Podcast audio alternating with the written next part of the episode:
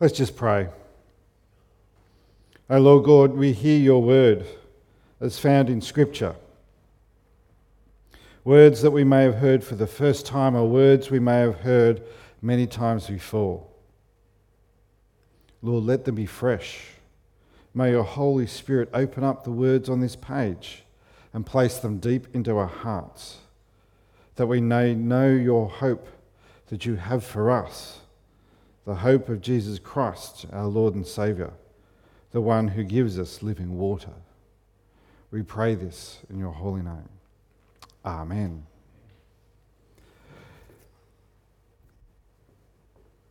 Now, over the weeks, we've been looking at hope, the hope for Christmas. We've looked in the first week where has hope gone? And just kind of asking that question do, do we live in a world where there is hope? Last week, we explored the fact that hope is not a wish. How many people wish people Merry Christmas this after last week? I know a couple of people went, I hope you have a good Christmas uh, after that. It's, it's, it's funny how when we use words, that they can actually convey a meaning. And sometimes they weren't the meaning that we had originally intended when we delve into it. But this week, we want to focus on hope for today. Because when we talk about hope, often the, the, the thing is when we're talking about hope, we're talking about future things. You know, I hope this happens. Have have you ever noticed that? How that uh, hope is always off into the future. But we really need to, and I think this is so important, we really need to, if we really are followers of Christ, have our hope founded in the here and now, hope for today. We often look for hope when things are bad, when the chips are down, don't we? And that's often when we, we talk about hope the most, when there are problems happening in people's lives. You know, I hope you get better or anything of that. You know, just think about hope for the future because in the moment it's really hard. The question for us is where do we find hope when things are hard, when things are good, when things are just as they've always been? Are we always looking off into the distance? Have you, have you ever heard the state, statement, you know, so people are so heavenly minded that they're no use in earth at all? So, no earthly use? It's, it's, we need to be like that with hope. Yes, we need to realize, and we're going to talk about it next week, we're going to talk about um, hope in the eternity. Oh, that's going to be great. I'm, I'm, looking forward to doing that. And I know Annette is, she's challenged me to actually talk about that next week. So that's Annette's special sermon next week. So you have to come along. Tell everybody to come along. There we go. It's not that Annette's doing it, she's challenged me to do it. She's going, No, I don't want to do this. But she's challenged me to talk about hope in eternity. But today we want to actually talk about hope for today. I want to share with you a, a little snippet from um, an Our Daily Bread reading from quite a number of years ago. But it goes like this The English poet um, Alexander Pope wrote, Hope springs eternal in the human breast. Man never is, but always to be blessed. But where does man turn when hope dries up? The section goes on and says the director of a medical clinic told of a terminally ill young man who came to his usual treatment. And a new doctor was on duty that day and said to him casually and unfortunately quite cruelly, You know, don't you, that you won't live out beyond the year. The young man was kind of left distraught and he stopped by the director's desk and wept and told him the story of what the doctor had said and said, That man took away my hope. And the director thoughtfully then went and replied, I guess he did. Maybe it's time to find a new one. And commenting on this in- incident, Lewis Smedes wrote, Is there a hope when hope is actually taken away? Is there hope when the situation is hopeless? Because that leads us into a Christian hope found in Scripture in the Bible. Hope is no longer a passion for the possible, it becomes a passion for the promise found in Scripture. Because you know what? We're actually hardwired for hope. We look for the things that will get us out.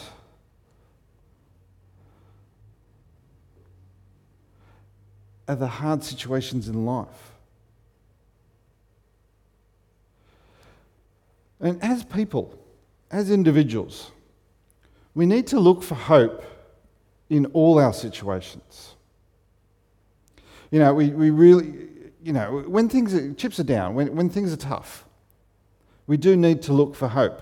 And like that, that whole thing about that young man being told that he was going to die and he wasn't going to live out a year, his hope was that he was going to be cured and that he would be better. But what do you do when you know that that thing that you had originally hoped for isn't going to happen? Where do you place your hope? Where do you place your hope today and now? Maybe you are struggling with something, you know, the situation may be hard in your life. Where do you place your hope? Do you place it far into the future or do you place it right now in Christ right here?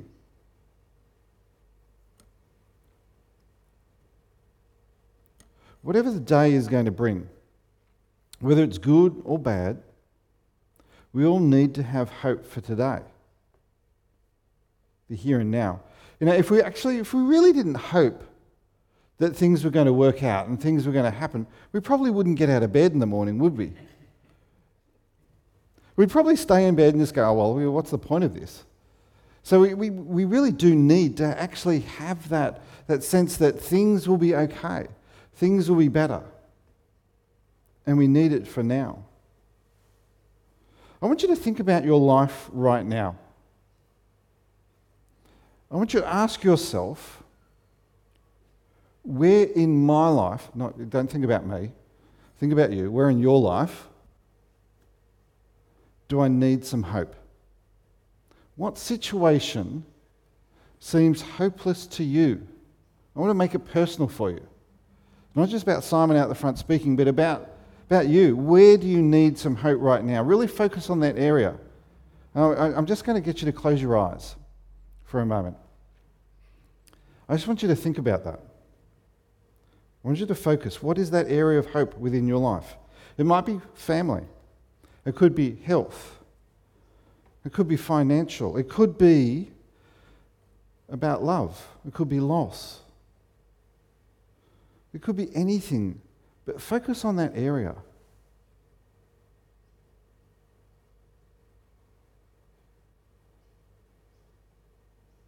I want you to pray with me. I'm going to say some words. And I want you to fill in your area. Oh Lord, take my life as it is right now. At times I find it difficult. Life sometimes seems hard.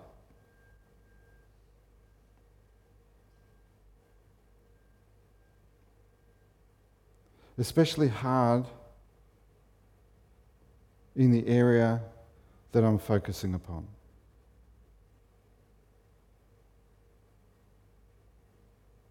Oh Lord, I give this to you. I do not want to hold on to it. I want to hand over it. Lord, fill me with the hope that you can change this. And even if you don't change it, fill me with the hope that you are with me through this time and through this struggle. Fill me with the fact that you care for me, that you sustain me, that you forgive me the wrongdoings and that you lead me in paths where I should follow.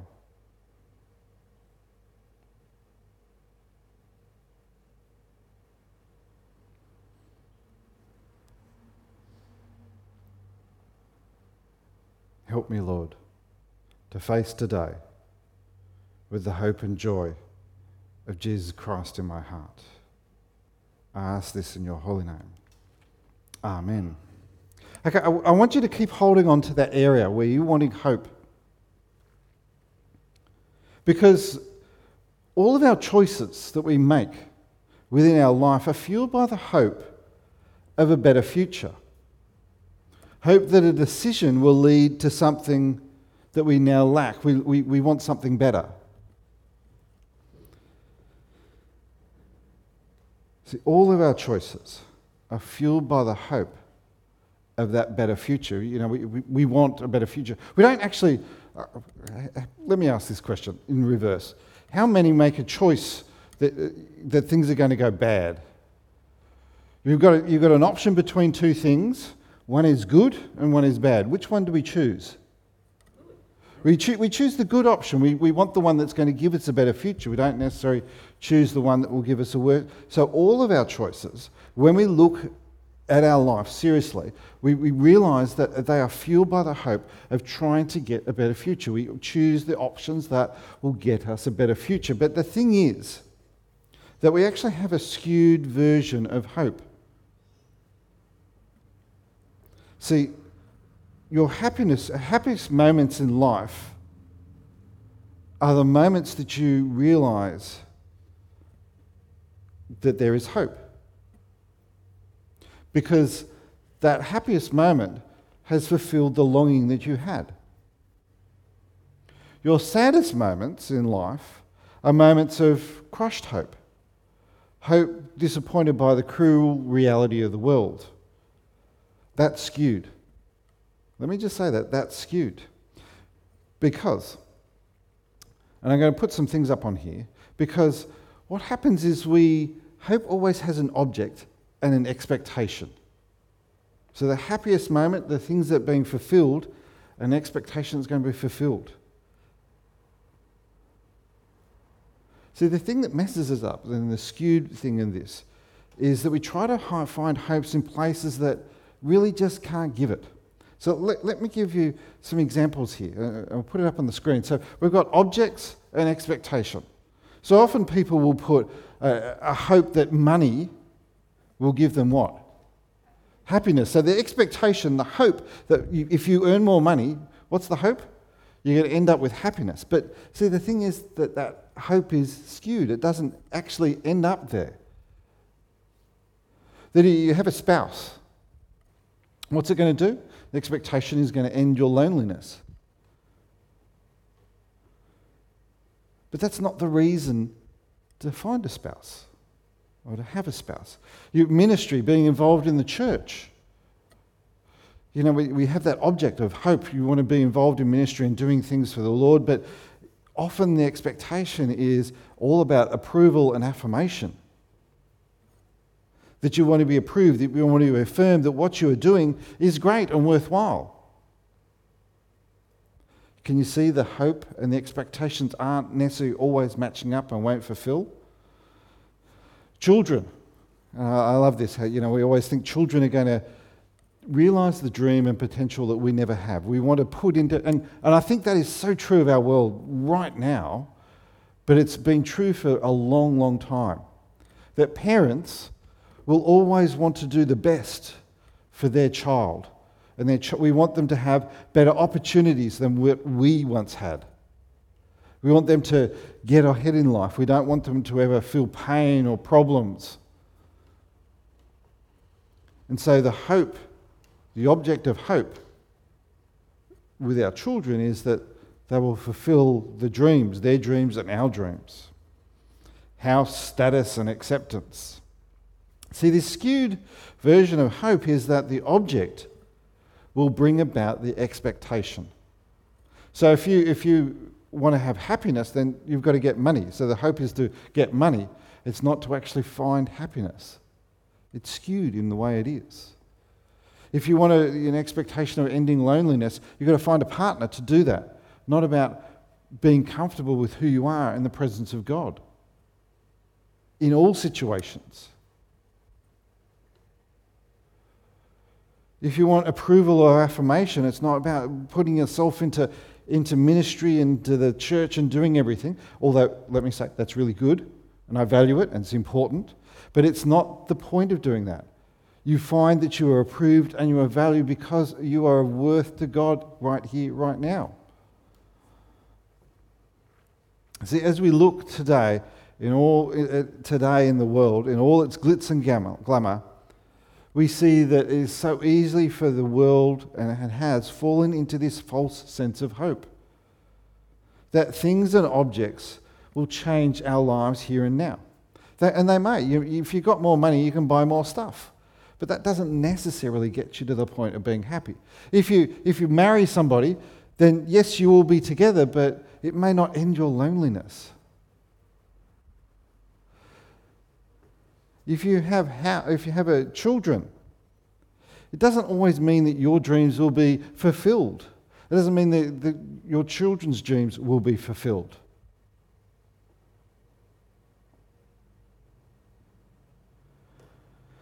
Because the thing is, our hope and expectation, the object of our hope and expectation is skewed. And we need to come back to where we actually really, truly find the hope for today. So I want to just go back into our scripture reading and just pick up on this verse. When the Samaritan woman has come to draw water from the well and finds this Jewish man sitting there and, and he's asking her for a drink and she's saying, Well, you don't have anything to draw out the water and and there's this dialogue that happens. And Jesus is not talking about thirst in terms of being thirsty, although he did start that way. He then draws it into a much deeper point. Because Jesus answered, Everyone who drinks this water will be thirsty again. It's so much like the object uh, that we have, that we place our, our earthly objects that we have, that we place our hope that we're going to get better things in, is that you will always be thirsty again. Have you noticed what happens when you buy the newest gadget? You know, the latest toy or, or whatever it might be? Ne- well, not even next year. That's, that's really. the cycle is almost like in a month's time, there's going to be something new, something greater, something faster, something flashier that we've just got to spend our money on. And it's going to make you better. It's interesting. And I, I want to get, I'm just going to digress for a moment, just for a moment. It, because Josh, my Josh, my, my oldest one, he's doing um, uh, film school stuff. And one of the things is that he says, we, we often sit down and we analyse bits and pieces. And often we're sitting down and analysing an ad on TV. And he'll often say, You notice what they're doing there? They're not selling a product, they're selling a lifestyle. So the product comes in right at the end, but they've got all this beautiful lifestyle. And see, they're trying to get you to hope that you can have that lifestyle because in the end, you need to have that product. So they're trying to sell you that lifestyle with the hope that they're going to purchase the product. And the product is the hope that's going to give you that lifestyle. So we need to be careful when we're looking at these things. Because we need to understand that the here and now, all of this stuff, the glitz and glamour, the things that we kind of place our hopes into, you're going to be thirsty again. That's a, Jesus is saying, if you drink of this water, what will happen? You'll be thirsty again. If you keep on placing your hope in the things of this world, you'll be thirsty again. You'll want more, you'll want more, you'll want more. I give, you know, whoever drinks the water, I give them. So whoever drinks the water that Christ gives you, the living water, the, the, the water of hope from God, of hope eternal from God, will never thirst. Indeed, the water I give them will become in them a, a, a spring of water welling up to eternal life. See, it's so amazing. When you take Christ on yourself, when you actually ask God into your hearts, ask Jesus Christ into your hearts, there's a change. There's a taking on the living water. There's actually having the hope for the here and now in life. And you will have the wells of water, the, the joy spring up in you. It's a hope in the person in Christ that we talk about. 1 Timothy, verse 1 1 says this Paul, an apostle of Christ Jesus, by the command of God, our Saviour, and of uh, Christ Jesus. Notice who Christ Jesus is? It's our hope. So, where do we, as people, place our hope? Where is our hope for today? It is in the resurrected Christ. It is in Jesus Christ. It is in the life change that Christ gives us. Now, sometimes, you know, when, we've been a Christian for a long time, we can seem tired, can't we? Has anybody ever got tired in their life?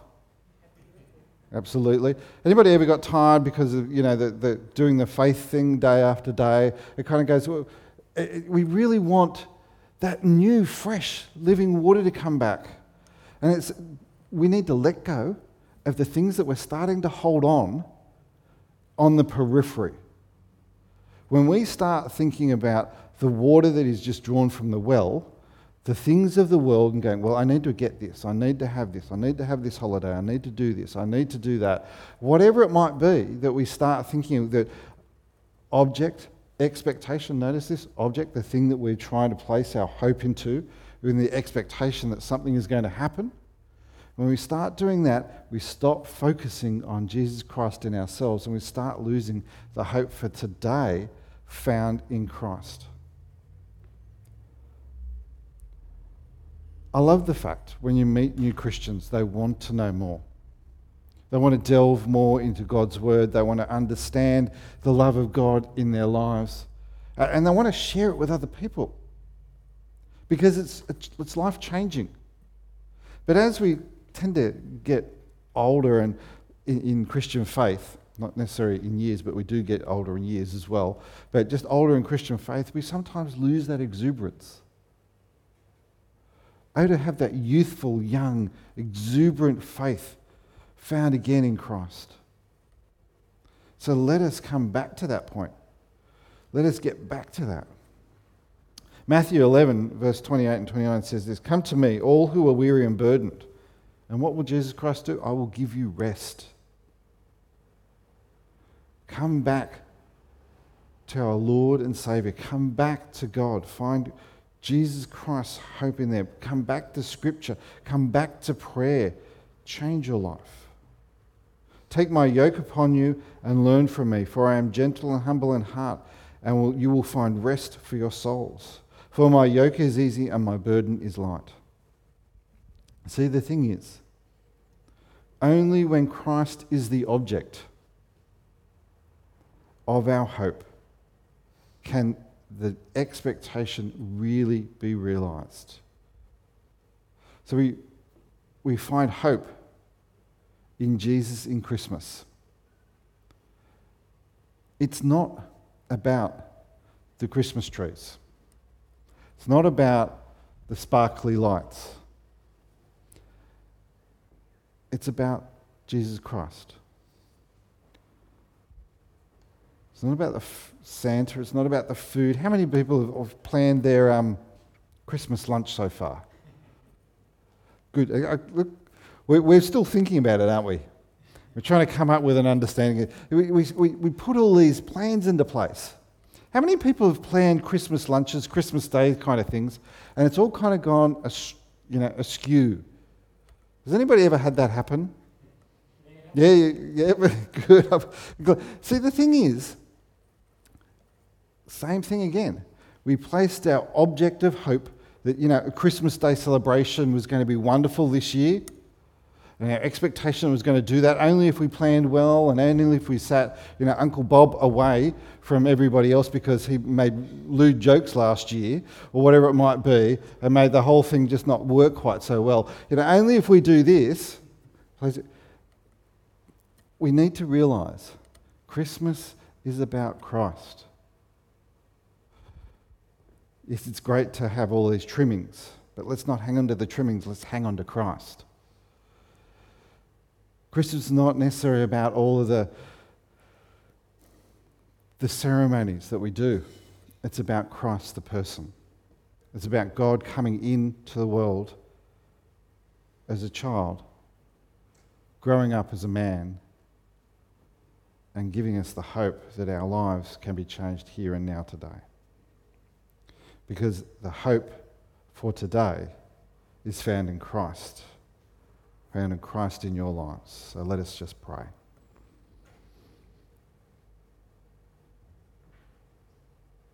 Gracious Lord, we give you thanks for today. We give you thanks for this here and now. That even in the midst of maybe some pain, suffering, heartache that we may be going through, through tough times, Lord, that we know that if we place you as the object of our hope, that we place you, Jesus Christ, in the center of our lives, then our expectation that our life will be changed, that living waters will flow out of you into us, will become true. Because that is what we hope for, that we may drink of the living waters that only you can give. Let us say, Give us this living waters. Give us the water that we may drink of it and we may know you, Lord. Lord, help us in this time as we have lots of objects of expectation around us in this period, lots of things that we do. Help us to place some of those aside so that we may focus more truly upon you right here and right now. We pray this in your holy name, the name of Christ our Lord and Saviour. Amen.